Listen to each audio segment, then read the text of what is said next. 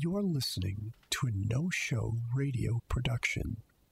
Mind your ears while we unpack the unusual.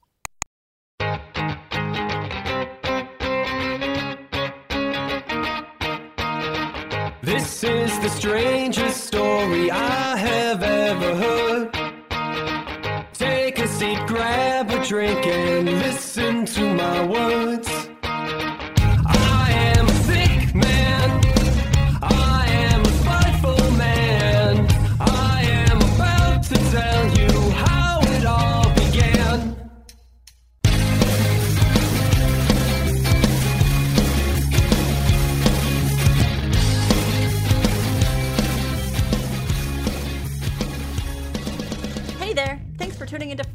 podcast where two buds talk trash about how their favorite shows begin. We're the two buds. I'm Alex. And I'm Spencer. Hi Spencer, how you doing? I'm I'm great. Yeah, living the dream. Yup. Oh man. You know, it's it's it's a good thing that we live on the East Coast and whatnot in this time of year. But uh I think I think it's time we get a little political. That's what really people come to this show for, is the politics. That's that's absolutely it. There should be no escape from politics anymore. Neutrality is aside. We're here to make sure that you stay up to date on the politics and TV. And by up to date, I mean shows that came out 2010s. And I Right. think are all over now. Definitely. No, uh I think I think House of Cards is still going. Nope, it ended. Like the the last season that came out were like uh spoiler alert, uh because uh one of the actors unfortunately had to take a sabbatical. So they The human garbage trash. so so uh and, and it was it was a good time for it because the the show was already winding in a direction where he wasn't important anymore Mhm. um but they did a, a lady president season to wrap it up Okay, okay. And, yep Gotcha. My bad then. I know nothing. But hey, in case you guys didn't know, I watched House of Cards this week because it was what I was told to do. and i watched veep because veep is a show that everybody wants me to watch I just, I think this is the time where I can say we've done enough episodes, and I feel like you and I have very distinct shows we watch. mm-hmm I think I tend to enjoy comedies more than dramas, or at least that's where my my if I'm going to spend time and try something new, it's going to be a comedy before a drama. And this has been a fun experience because I feel like you've definitely given me more thoughtful shows than I have suggested. and I definitely have less shows that that make me want to fucking I don't know. All the shows that I've had to watch, like I did go back to Dharma and Greg. Did That- you? Yeah, it's, it's a really good show. It makes me smile. oh, I'm so glad. I I'm probably gonna watch how many fucking seasons is this show? What show? Because I th- I think Veep ended this year. hmm I don't think it's ongoing. It went for seven seasons. There's a Yeah. lot of Veep to watch. It sounds like you're gonna watch it. That's amazing. Yeah. Oh man, I I'm glad that I'm not the only one who's demanded that you watch Veep, and I'm glad I found a way to force you to do it because that's what friendship is: forcing your friends to watch the shows that they'll never watch on their own. Particularly the pilots, right? Yep. As we know, pilots are the strongest episodes. So the first episode of Veep had a moment. It had a moment where like you could hear the switch being flipped on. Like like I was so ready to just call it quits on the show and then at like the exact halfway mark they kick it up into high gear and I just built it out with laughter. Like I've been Spencer, start from Mm. the beginning. Tell me about Veep. Oh, I'll go first. Okay, so so Veep drops you in. It is not House of Cards. No. So uh, Julia Louise Dreyfus is the vice president. Uh, she is Selina Meyer, and the show. So all I knew about Veep is that a bunch of politicians and a bunch of staffers, when asked about like what show gets it right, is it is it the West Wing? Is it House? They're like, no, it's Veep. Veep gets it right. Veep, we're we're like, it's just people swearing and screaming and throwing bottles at each other, and nobody knows what the fuck they're doing, and everyone's a jackass. It's like, oh, okay, great.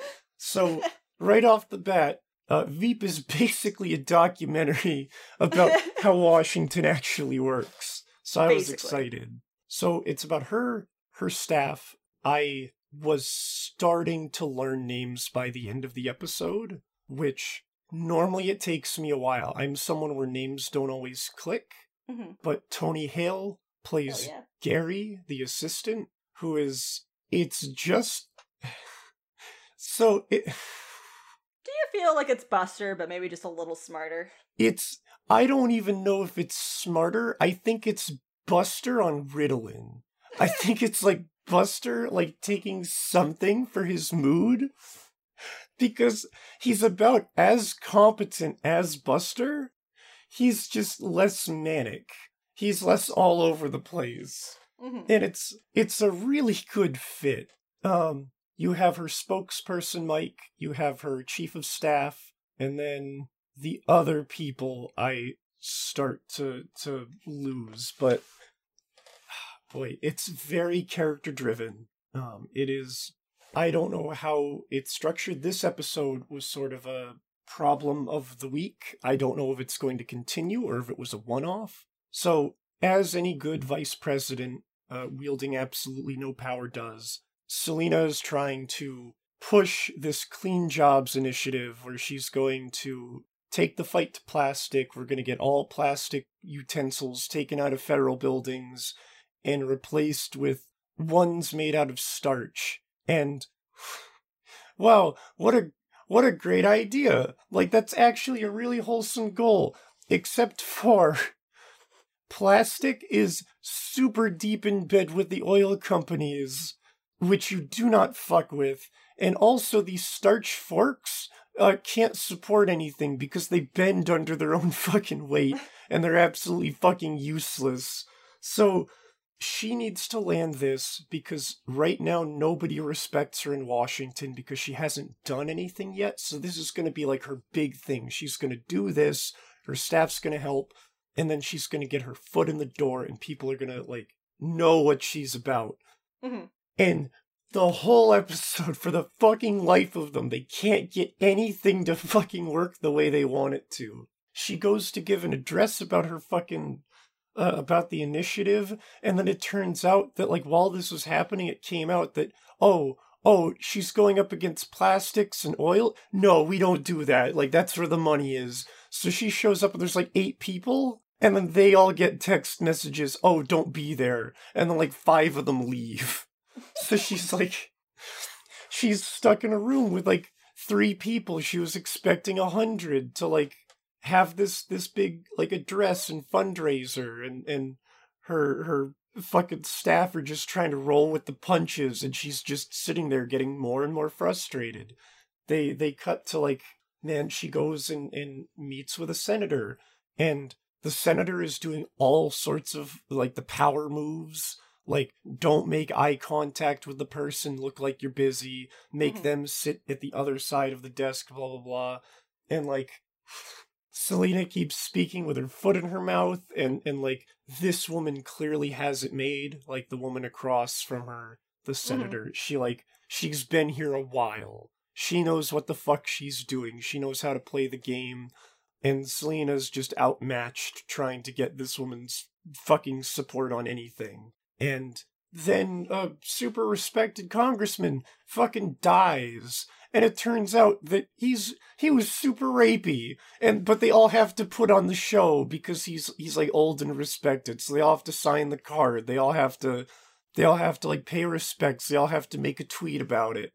And mm. it's like just all the high level dysfunction because these are just these are just sociopaths. These are just they're they're normal people, but these are like the people that can make it in politics this long. And they're not good people and they're all just dealing with so much shit at the same time and everything compounds and like you have to have a Twitter monkey. You have to have someone that writes for you because you can't you don't have time to do that shit. like like no politician actually has access to their own fucking phone and and her right hand is is because i don't want to like recite the jokes and Yeah. a lot of this show is one liners and banter and witty dialogue like that's the whole show it's going through and just watching these high strung miserable people fucking like like dig at each other And it didn't hit. It didn't hit at first until Selina is on stage in front of a bunch of people standing on a stool because she's so fucking short and like addressing the room and it's not going well because like the president canned everything. Like everything that she was going to talk about got fucking axed, so she has no fucking talking points. But she finds that her strength is just bantering with the audience and making them laugh, and it's working for like a second. And then she recites a, uh, like a fucking line that the senator said earlier, in in which she makes a fucking di- she I won't okay she makes a fucking dig at disabled folk, and everyone just goes silent and fucking looks at her.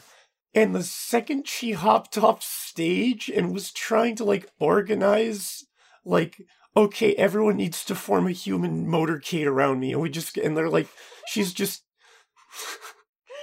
the the moment where she's just breaking down because she's fucked up so fucking hard that's when I started laughing. That's when like it all just clicked together that this is not a show about politics. This is a show about politicians being completely fucking inept and how there is no possible way that anyone in these positions could ever function properly and please everyone and be a good human being. Mm-hmm. And like it just sort of spirals like it gets a little wacky but not like overly so. Like I, I wouldn't say that it stays like entirely believable, but like the the premise of the comedy is all very human and all of the stories are very human and it feels like it feels like a workplace and like Julia fucking sells the character God, like doesn't she? Turning around and just making fucking faces at people and just having like mini quiet meltdowns because you can't alert everyone around you that you're freaking out. But just like slowly closing a door and then jumping up and down and stomping her fucking feet while like silently fucking screaming at people. like, like you hear the stories. These episodes absolutely happen in politics. Like our favorite, pol- we don't have favorite politicians, but these like politicians like do these things. And people are like, "Oh, that never had." It absolutely did because how the fuck could anyone handle a job like that? And it's it's really refreshing to see like politics not fucking eroticized. like not like because House of Cards definitely goes the Mhm. these are the most powerful, like cutting people on the fit. No, they're not. Like House of Cards is a great show, but House of Cards is like Game of Thrones. It's fucking fantasy. This feels like politics. This this is like because the vice president is like the most important non-politician in Washington. Like everything you do is initiatives and lip service, and it's like just having a person trying to do that job in a in a in a, like a fucking political environment that doesn't take you seriously everything's going wrong everyone's trying to use you and just i really just want to watch more but i restrained myself I'm surprised. That's not really like you. Usually I- you dive in and then you get yelled at by me. i i did that with probably I, I did that with a show and then probably others that i didn't talk about and won't admit to Good. I'm glad. I- don't don't let don't let our producer find out. but yeah, no, this I'm really excited to keep going. I'm really glad that we didn't get rid of our fucking HBO after Game of Thrones because I can go through it. yes, I'm glad. I I also really enjoy hearing that you weren't into it and then there was that point where it just took off for you. Like that's that for me is a good feeling in a pilot. Where we're Yeah. kind of used to these these these episodes that come out that are just like, okay, here's another pilot, here's your characters, here's the story. And like you might have a few light chuckles here and there, Yeah, But, like to have have like a nice moment of like, oh shit, no, this is this is why people have been telling me to watch this. I'm I'm glad you had that. So the like before that, it was just a lot of them being mean to each other, and then there was like the shit monologue where it's like like he's such a shit, and then like going on and on. I'm like, is this show just gonna be like them being profane and mean, and that's the joke? Mhm. And then it's like, no, the joke is that they're like awful people trying to make the very best of awful, awful situations. And everyone's inept and nobody knows how to do their jobs and everyone's a fucking user and just like So do you feel like after like after you have that click moment, the earlier stuff that you know typically lowest common denominator funny, did those make you chuckle more afterwards, or is it still Oh, kind of flat for you? Okay, so uh big moving shapes happened before the moment. So I didn't chuckle at it then, but now Mhm. thinking back to it, it's fucking like hilarious in my brain. Just like I don't know. I yeah, like it retroactively became like funnier because like I get the formula now. Like we solved for X, I can finally look at this whole thing and be like, oh, it it it isn't gibberish. It it's this is a careful formula of fucking stressful nonsense. Uh, you have to let me know how, how the rest of it is. I saw that Veep's also on Prime now, so I might go back and see how, how many seasons they have. Yep. No, it uh I'm really excited to have this because it's I think I've needed a new funny show because I think I think you you guessed it, but I had I had to almost finish season 2. Um the first season of AP Bio ends on a really strong kind of heartwarming note. Like Mhm. I really like it um because it wraps up nice and neat and it's like a realistic bonding moment that feels really genuine and it's like this is as human as you can make Jack and it's fine. Like it uh it's it's like Mickey like bonding with the kids over being like white trash. Mm-hmm. Like it's like Jack is able to like form a connection with we fucking hate people. Like let's let's fuck everyone. And it's it's like a really good moment and season 2 of AP Bio shits the bed so hard from moment 1 through every single episode all the way to the end to the point where that show got canceled so fucking hard. season 2 was such an unbearable fucking slog. Like there there were good jokes scattered around, but most of them felt improv. It felt like all of the writing was terrible. Like the best you got was sometimes Patton Oswalt would just go off script, it felt like. And it's like, th- that shit's kind of funny. But yeah, other than that. I was gonna say, like, I want to toot my own horn here, but I also want you to deflate my ego at the same time. I know good TV. Mm hmm. And I'm not gonna say that just because it's not good TV, it can't be enjoyed, right? Like, we have Mhm. guilty pleasures, whatever. But generally, I have a good idea of, like, what's gonna make it, break it, that kind of thing. Uh, and and I, I'm usually pretty good about recommending stuff like, oh, hey, this is going to be to your interest. I think you'll like it a lot. And people give me a lot of guff, like, yeah, sure, I'll watch it eventually. I'm like, dude, you're going to watch it and you're going to love it. Uh, I would say, I, like, besides some of the shit I've thrown you at first, because there have been some doozies, just to make you watch some shit. Have I ever led you astray? Like, on purpose? No, never on purpose.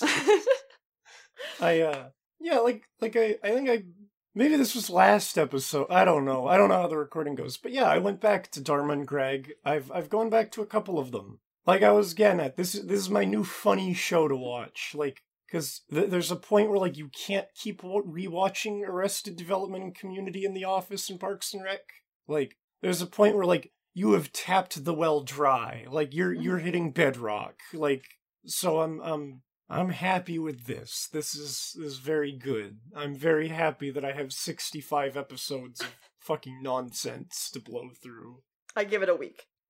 Probably. oh, it makes me so happy. I think this might be one of the biggest, or one of the shows that you've expressed the most exuberance after watching it. That you've like really enjoyed it. I'm glad.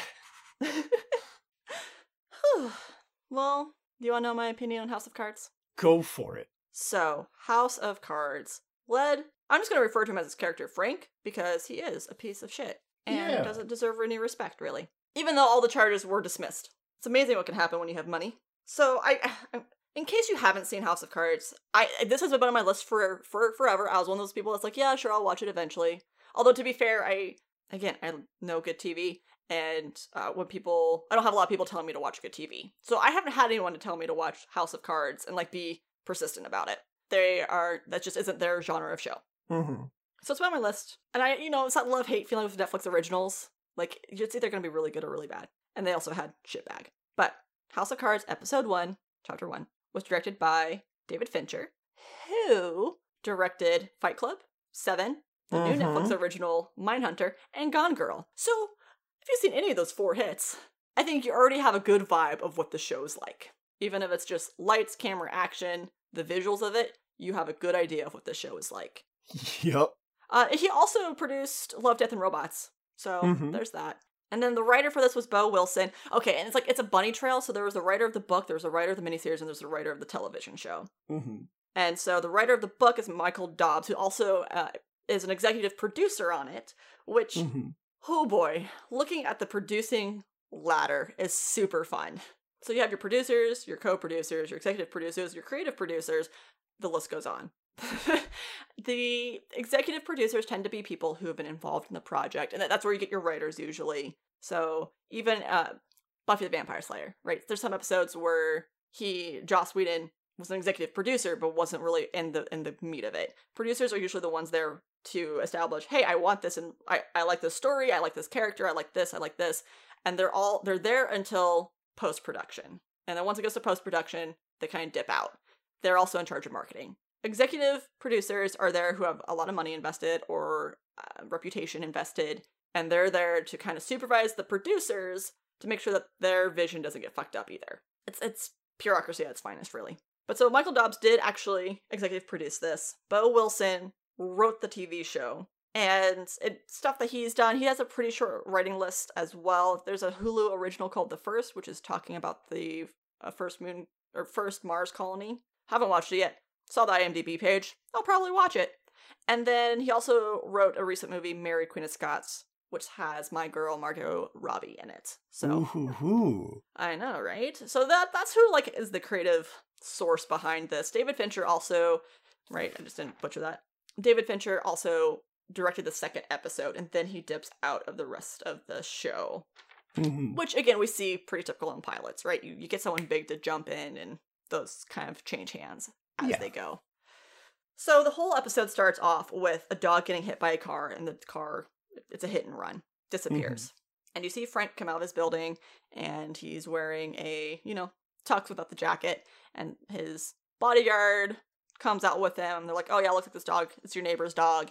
Got hit." And he's like, "Okay, yeah, go ahead and tell the neighbors." And Frank's sitting there with the dog, and he has this monologue that sets the stage perfectly, talking about pain. And he says, he's he's talking into the camera, there's two kinds of pain in the world. There's the pain that is there to teach you, to educate you, and that you grow from.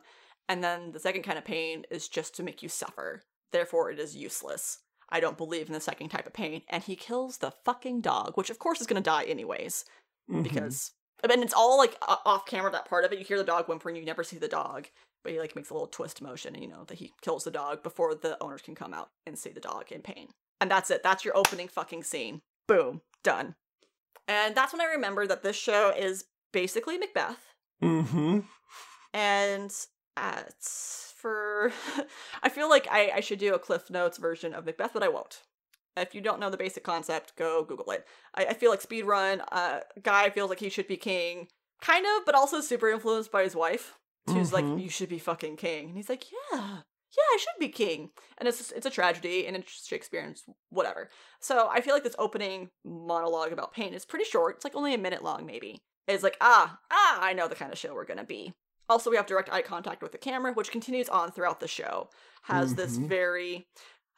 At the time, I didn't realize that it was directed by David, and so for me, the thing I thought of it reminded me of Ferris Bueller, about how Ferris is like constant like conversation and then turning to the camera, and then realizing again. So it's a little bit of that, but also again that Fight Club mentality of Jack's living regret, like this this this monologue that kind of breaks away from the scene.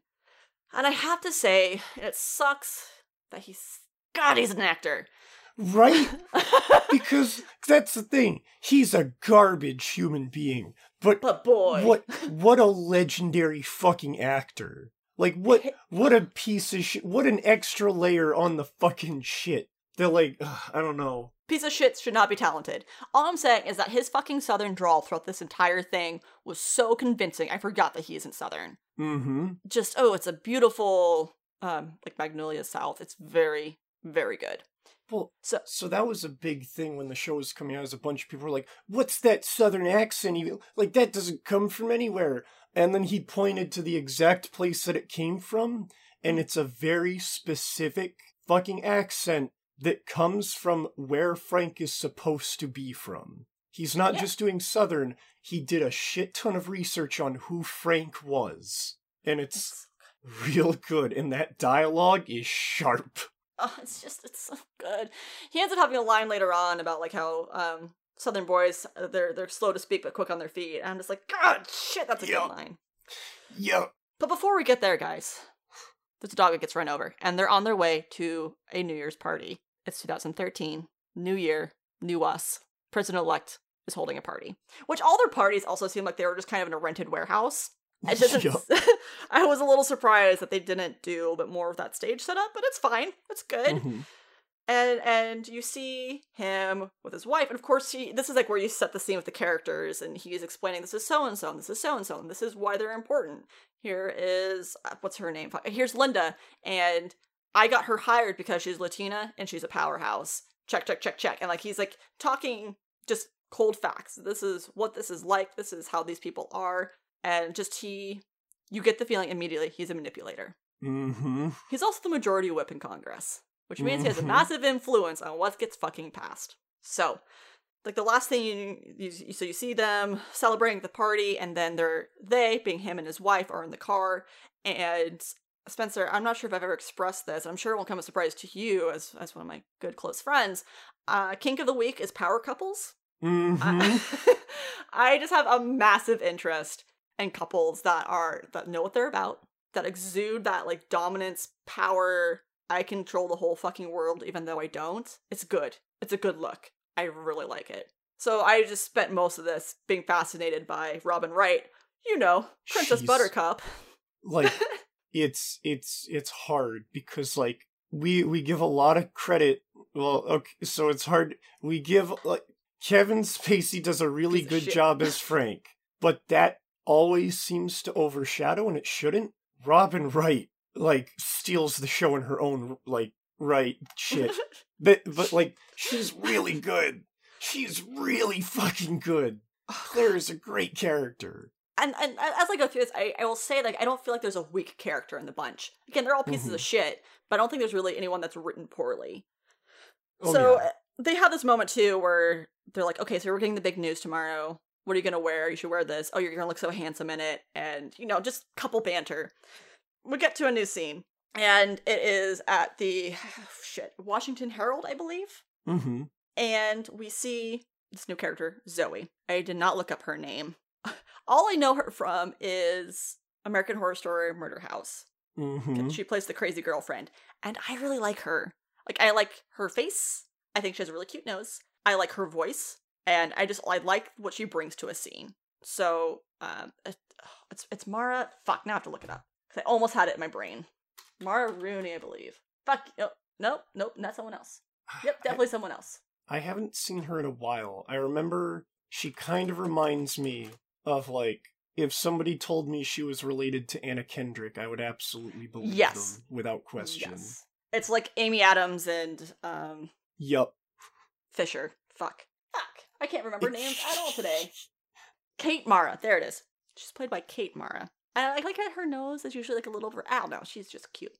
cute as a button. Still, also just a, uh, brings a lot of interesting energy to a scene. hmm So she's she's working, and, but also like they keep getting her shit work, and she wants to work more in politics. And they're telling her that she wants to run a gossip rag, and she's like, "That's not what I want to do." But no one takes her seriously. hmm And then we cut to another scene of Peter, who's also a congressman? Hmm question mark. And he is about to go into his office and there's someone there unexpected and it's someone he made a promise to saying that they would he would cover something and they're like you made this promise when we got you elected. He's like yeah it's just not so easy. And then he gets a phone call from the president but it's not the president it's his hot secretary talking horribly incredulous inappropriate sex stuff to him which is delightful. And meanwhile he's just like convinces this guy that he's talking to the president and then the guy's like, well, what's the president like? Or it's not even the president, the president elect. Apologies. And then we find out that Frank was supposed to be, he was promised the Secretary of State under the new president elect. And he's talking mm-hmm. to Linda, and Linda's like, sorry, we're going to go with someone else. And he's like, what? yeah, yeah, we just need you, you. You're too good at your job, basically. You're too good at your job as the majority whip. We need you to stay in Congress so that way we can get stuff passed. And he gets mad and kind of accuses. uh, For me, it's like nice guy meets politics. I got you hired. Mm-hmm. The only reason you're here is because of me, and you you owe this to me. And she's like, it's not my choice, straight up. And this is the point where he's like, not that you get the feeling that Frank's a great guy, but definitely hitting that sleaze factor pretty hard. And so he gets this bad news, and the big thing about the Secretary of State was that he was supposed to be then making other connections, and then these other connections was going to give his wife, who runs a charity, money so that way she can expand to an international platform. Mm-hmm. So he doesn't. He's he didn't make Secretary of State, which means his wife isn't getting money, and so he avoids her all day. He finally gets home. She's waiting on the couch, and again, this like power couple thing, right? And she's, you didn't answer my phone calls, and you kind of expect the the typical house or not housewife, but that typical wife thing of, why were you ignoring me? Don't you love me? What's going on? Why don't you tell me anything? It's it's not that at all. She just straight up, we have known each other this long, and we don't avoid each other. This is like just straight up says we don't avoid each other. What happened? and he explains more like what what the detail contained and they're kind of going back and forth and she's like i expected better i expected more of a response from you than this he's like well what do you mean and just he's very shut down about it and she keeps pushing him like no this is something you wanted and now you don't have it and now you're acting like it's no big deal what the just very cold and i think if it was any other relationship it would be disrespectful. Mm-hmm. but you definitely get the vibe like that's just how they talk to each other and it's accepted and it's okay between them. And i there's a lot of different love languages and people need support in different ways. And it seems like in this first episode you have this couple that seems to at least understand the relationship maybe isn't necessarily about love and it isn't necessarily about pushing each other up the ladder it's just knowing that you need someone sometimes to give you that push. Anyways so he at some point is like getting fed up and he apologizes he's like i'm sorry. I guess i'm just sorry. And she's like what? Who the, like who are you? My husband does not apologize to anyone especially me. And she stands up and goes to bed. And for me like that's such an interesting and again like bizarre and clearly accepted thing in their relationship. Like that's just not who he is. Mm-hmm. and that she's disappointed in him for apologizing to her. Like that's so crazy. Crazy because it's not everyone's what everyone's relationship is right so he throws a tantrum stays up all night smoking. She wakes up early in the morning doesn't sleep very well and he's like all right i have a plan. And she's like i knew you would. I laid out your suit for you the navy one. And again just a really good line of i love that woman. I love that woman more than a shark loves blood.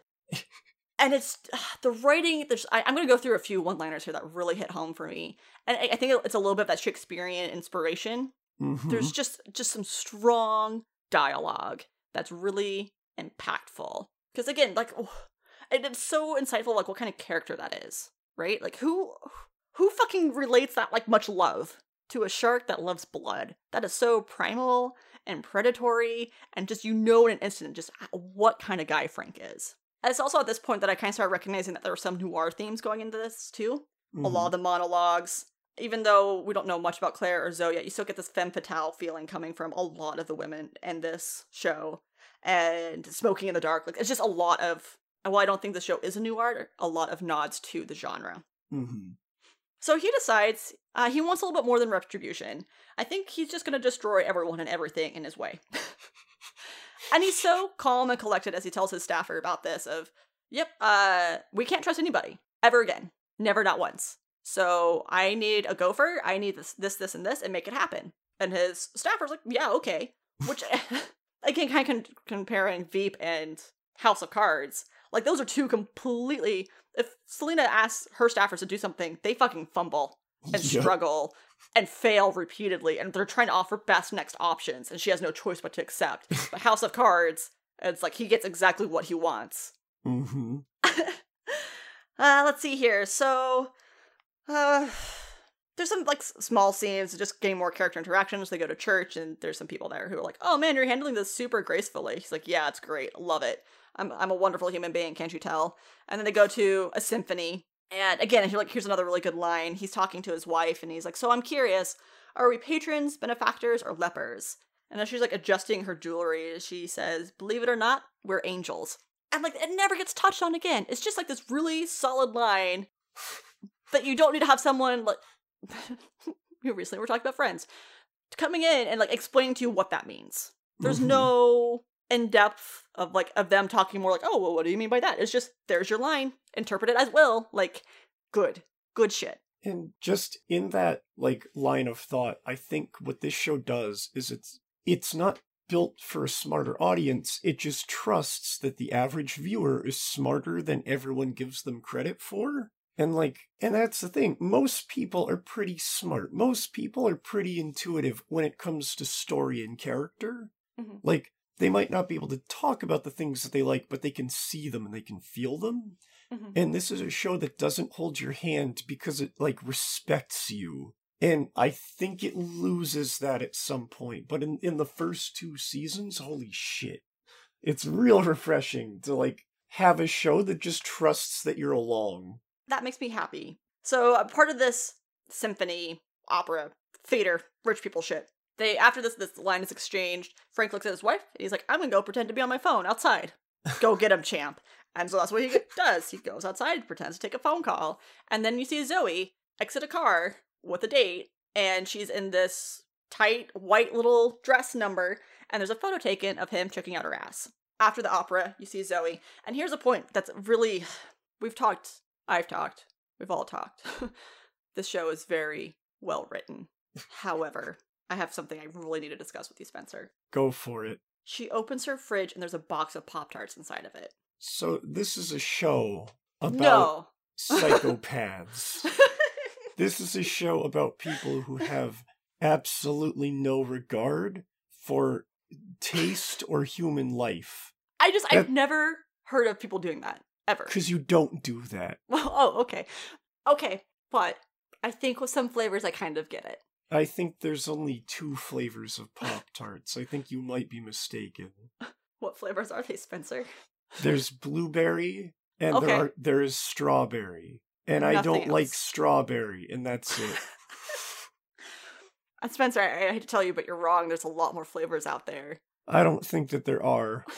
I don't think that there's a s'more flavor. I don't think there's a Coca Cola flavor. I don't think there's a root beer float flavor. I don't think there's a plain Pop Tart flavor. Because how how do you make a plain pop? There's literal. It's it's called vanilla. What's in there? Because it doesn't have frosting. What do you what do you put in it? Is it just vanilla extra? What the fuck is in that Pop Tart? Oh man. You know I gotta send you a box of plain Pop Tarts now, though, right? You know that, buddy. Like, is it hollow? Is it just more dough? I- are you just like is is it just like matzah? Like, what is it? But Spencer, do you toast your Pop Tarts? It depends on how I'm feeling, and do I you butter your toasted Pop Tarts? no Have you tried it? no, and I don't want to. How is it? I didn't notice a difference. People talk a, lo- a big game about it. I tried it. I literally didn't notice anything different about it. That's the thing. They're already kind of salty and savory. hmm I feel like they're already buttered. Like when they're like pre-cooked, I feel like they're probably baked in some sort of butter. So like putting it in new butter, I don't, I don't think that sounds good. So I agree. Blueberry Pop Tarts are god tier. Mm-hmm. That's primo, primo Mhm. good. But I also agree. S'more Pop Tarts are up there. And That's all right. and the wild berry. Those are my three flavors that exist. Everything else can kind of go away. When I think of stuff that would be good in the fridge, is stuff like they have like the cookie dough or stuff that has just a thicker icing like in the inside. Because you know, Mhm. it's just a bunch of sugar. I could see putting that in the fridge being tasty. But I wouldn't do it to like a blueberry pop tart. Yeah. Also, she had the lid open, like she didn't close it, and that to me is also crazy. I I think it's just supposed to be she's a schmuck. She not a schmuck. Like she like she can turn it on, but like she goes back and she's a she's a poor writer. Like she doesn't really care about the material. It's it's all about like what she's going to do. It's about the story that she's going to tell about herself. And as such, she's a fucking weirdo creep that puts blueberries, blueberry pop tarts in the fucking Well, okay, so you couldn't tell that they were Pop Tart brand because they're smart and they put the nutrition label out. You know, you know. Oh wow! Well, if we zoom in, we could probably tell what kind of flavor We- we extract all they put in there. There's also something to say like it's probably just a prop. They needed something to make her fridge Not empty, not empty, but also not full. But Mhm. also knowing who the director is and what he's worked on, I bet that was somewhat purposeful. I bet he knows someone that does that, and he's like, "This is fucking crazy. Let's add it." Yeah. So, okay, here we are. Most of the story has been built up at this point, and it feels like you've been pushing up a boulder to the top of the hill, and now we're going to see everything that's like been built up come crashing down. So, Zoe gets an email from, I think, her boss saying, Hey, if you want politicians to take you seriously, wear more than G string, because of course the photo was taken with a heavy flash, so you could see that she was wearing, which, by the way, it was a white G string with a white dress. Oh, darn shucks. Like, it's not like she was being trashy about it. Should have worn a slip, but say la. And so she is like, huh, I can work with this. And decides that she's gonna go start flirting with Frank, which is probably the dumbest thing you could ever do. It's like flirting with a rabid dog. Mm-hmm. But she decides she's gonna go blackmail him. And by blackmailing him, that means sh- he will want to work with her in starting this new project that is, I want someone to have, I want to have an insider on, on the politician scene so that way I can write about politics. It does not go over well, to say the least. And when she shows up and leaves, the wife comes in just as soon as she's about to leave. And again, this is a time where a show could be like a jealous wife. There's this cute young thing in the in the house, and they were alone drinking together. And she just looks at doesn't she doesn't even look at Frank, and she's like, "Does that even really work? The push-up bra and the deep VT?" and he shrugs and he like he says something kind of quippy, like maybe to some, and like just it's so that you're, they're both so unimpressed by her. like there's not even a real threat in this woman's imagination because she is such a badass. Frank, meanwhile, also finds out through Linda that uh, staying the majority whip is that the president elect wants to pass this really left education bill, Mm-hmm. and he wants to do it within the first hundred days of being in office, which we all know is quite the challenge Yep. the guy who's writing it is super super left and it's frank's job to get this bill to actually be something possible. He meets up with this guy who the whole reason they, they even have him attached to it is because of his name. His name has weight to it. They don't really care about his ideas. They just want his name behind it. He reads it he says it's garbage throws it in the garbage or throws it through the shredder partly and tells him to start over from the beginning. It just so happens that he also manages to find a way to get that shredded paper later and calls a meeting with Zoe. He hands the paper, the bill, to Zoe, and this is where things get like a little muddy for me, where I think the president elect is supposed to be centrist, Mm-hmm. and they're leaking a bill that he was supporting that was super far left. And so it's supposed to be like a black mark on the president elect that maybe he isn't all he seems. Like, is that is that right? That's the vibe I got off of it, at least. I haven't seen because Okay. I never rewatched House of Cards. I watched it all as it came out. Mhm. So I haven't seen the first episode in a long time. So he is a Democrat, but they play with the the real life thing where you have like your corpo Democrats Mm. and you have your like progressive Democrats. And I think what they're trying to do is he's definitely a corpo. I think he wanted to pass this thing, but fuck, what what was it? Some kind of combination of those. I think it's I I don't even want to guess because No. I'll just get it wrong. You're good. It's okay. Again, it's been a while since you've watched it. You don't hold my feet to the fire about shows that I haven't watched in forever. I just, if, if you had a recent memory, I was going to rely on it. But again, it's me trying to understand some of the politics because that's that's the downside of political shows. Sometimes well, is that it gets almost too political, and you're like, wait, wait a second, what the fuck's happening? Yeah, and, and what they do a good job of is even though like Frank is a Southern Democrat and blah blah blah, they don't really bring real life politics into it, Mhm. and like Frank does not always act in a very progressive manner. he uh, in in a lot of like the the Republicans they show off are not like typical Republicans, and uh, like a lot of the Democrats they show are like very different from the, the the normal lineup you see and they they do they do very good at like republican and democrat does not mean anything in washington it's all about your alliances and your like internal guilds like there's like 18 different fucking factions within this one side like politics doesn't mean anything it's the people you know and the people you're playing ball with so i don't know what the the significance was No, it's okay. And I'm sure as I watch more of it, it'll get more clear to me as well. But Mhm. so it's like he's he's starting to set up his empire, and you're starting to see the like the first moves of the game too. So Yep. Zoe sits and cranks out, and because again, for her, she just wants to be taken seriously at this job. So she already wrote the paper, so that way the lead political correspondent can't do it. Mm-hmm. She has done all the research and it's like it's good to go. All you have to do is post it. And he also has a meeting with Peter, the guy that we talked about way at the beginning, which Mhm. episode one, his storyline's pretty forgettable. Like you have a few cutaway scenes. There's a time where he's fucking his secretary and she is a little insecure about the relationship and he says, I love you, baby. And it's like the first time they say it, ooh, yay, great. Next time you see him, he's drunk driving with another girl, I think Mhm. presumably a prostitute Yup. and gets pulled over for drunk driving. He gets bailed out. And in another conversation, his staffer is talking to the police commissioner and being like, Well, sounding or being the mayor of the city sounds pretty nice, don't you think? And so, like, they're just starting to set up all these different pieces.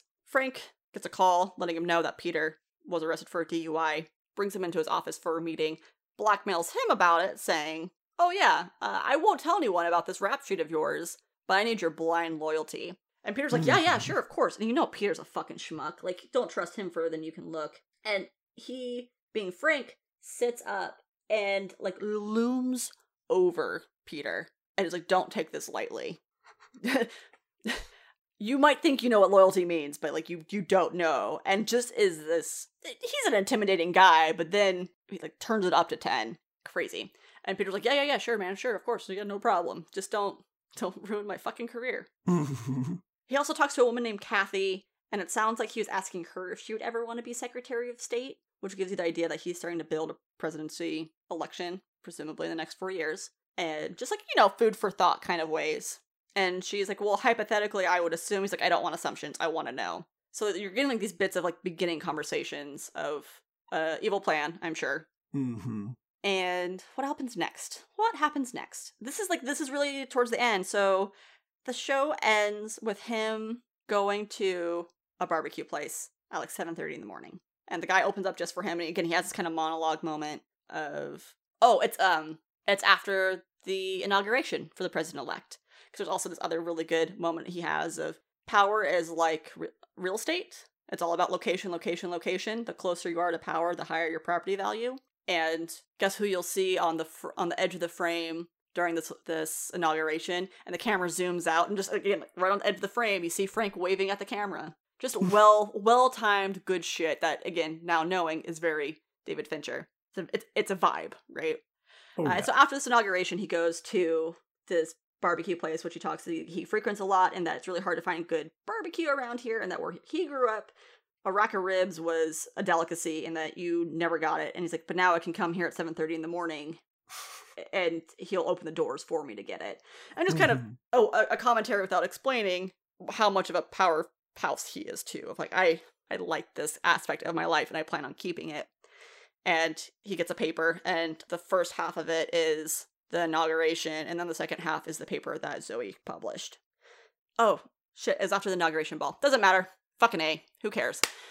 That's really the episode. So like it ends with him looking at the the newspaper and the camera zooms out and you see he's kind of in this dingy area of town. So, are you going to keep watching?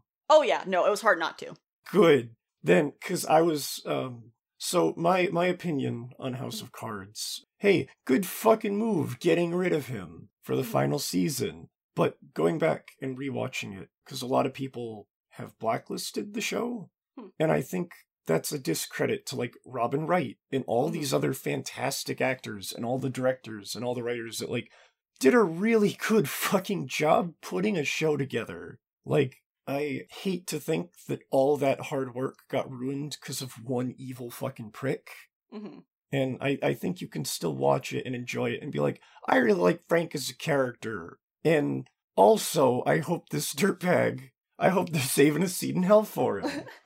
like, I, uh, because if not, there's like a slew of clips to show you, but you're gonna get to all of them, and I'm so excited to talk about them when they come.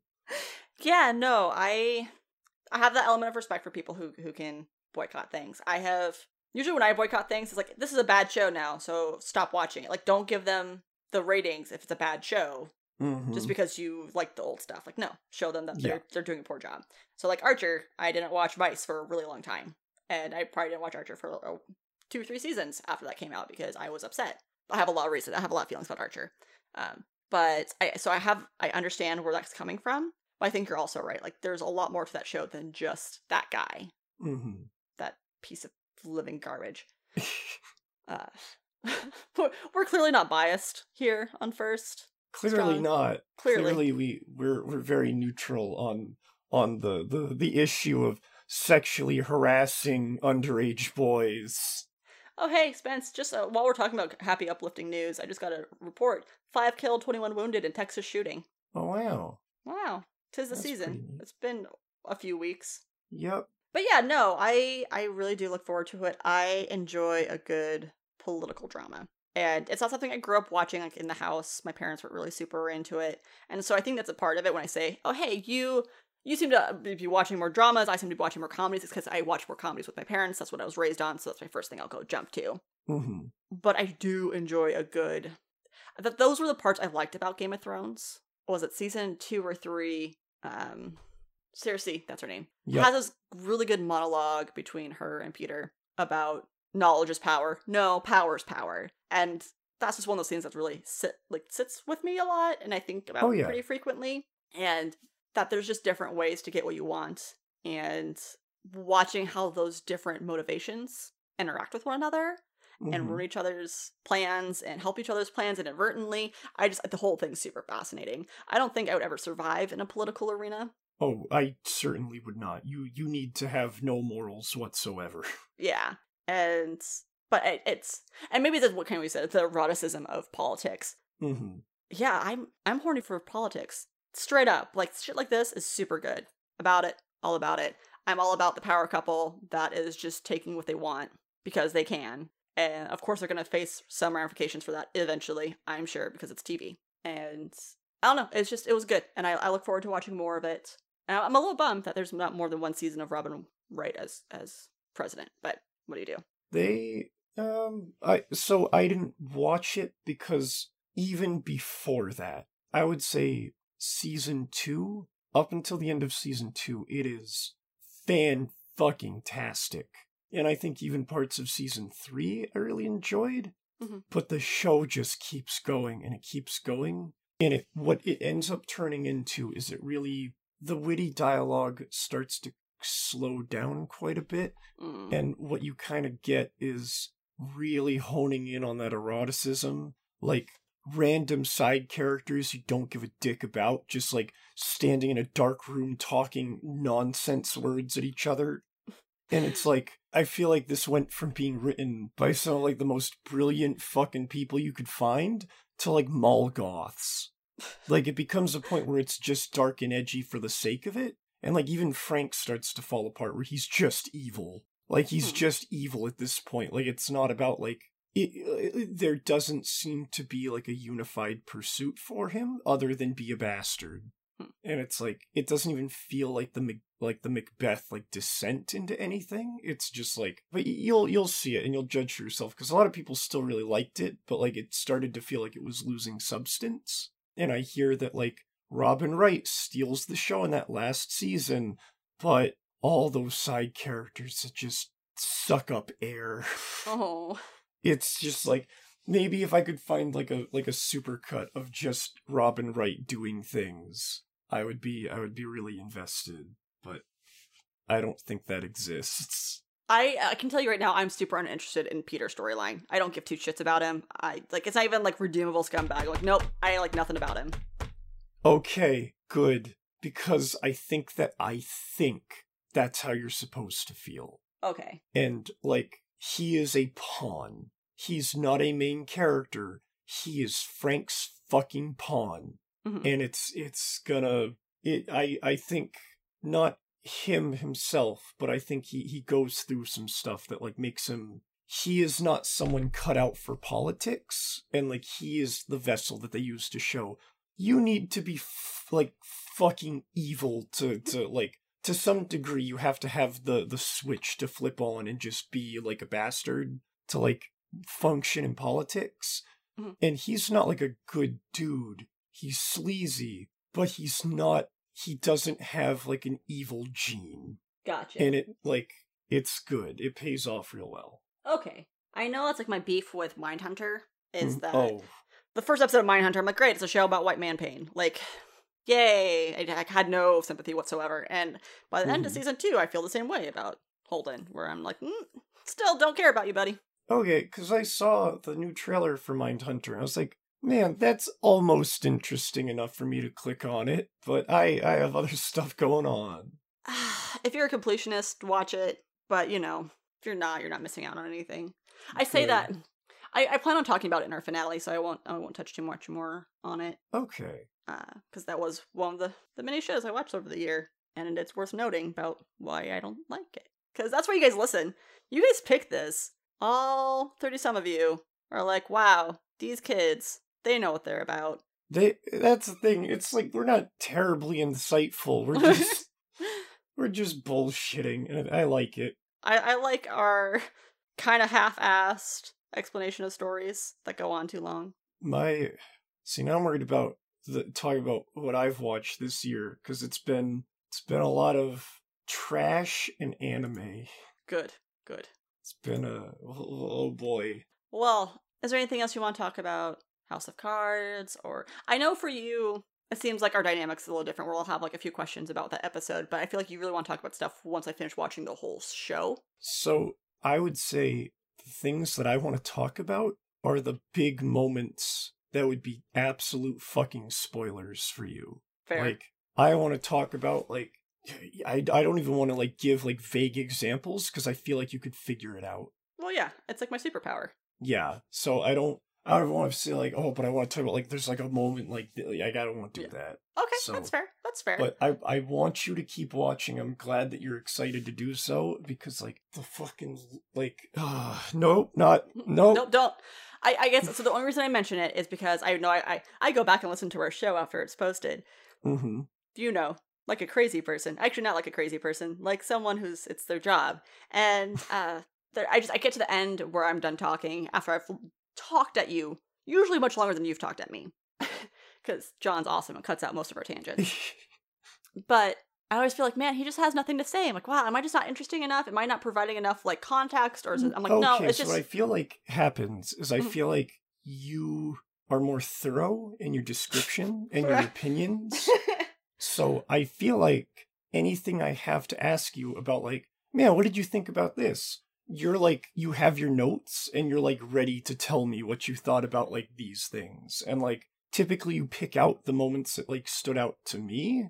oh no. So I can't like, I can't be like, yeah, but what did you think when you found out that the cabin was was actually like The ki- thing. the the kitchen and like oh man like but i think that's just a part of you being thorough and like i I'm a uh, monster, Spencer.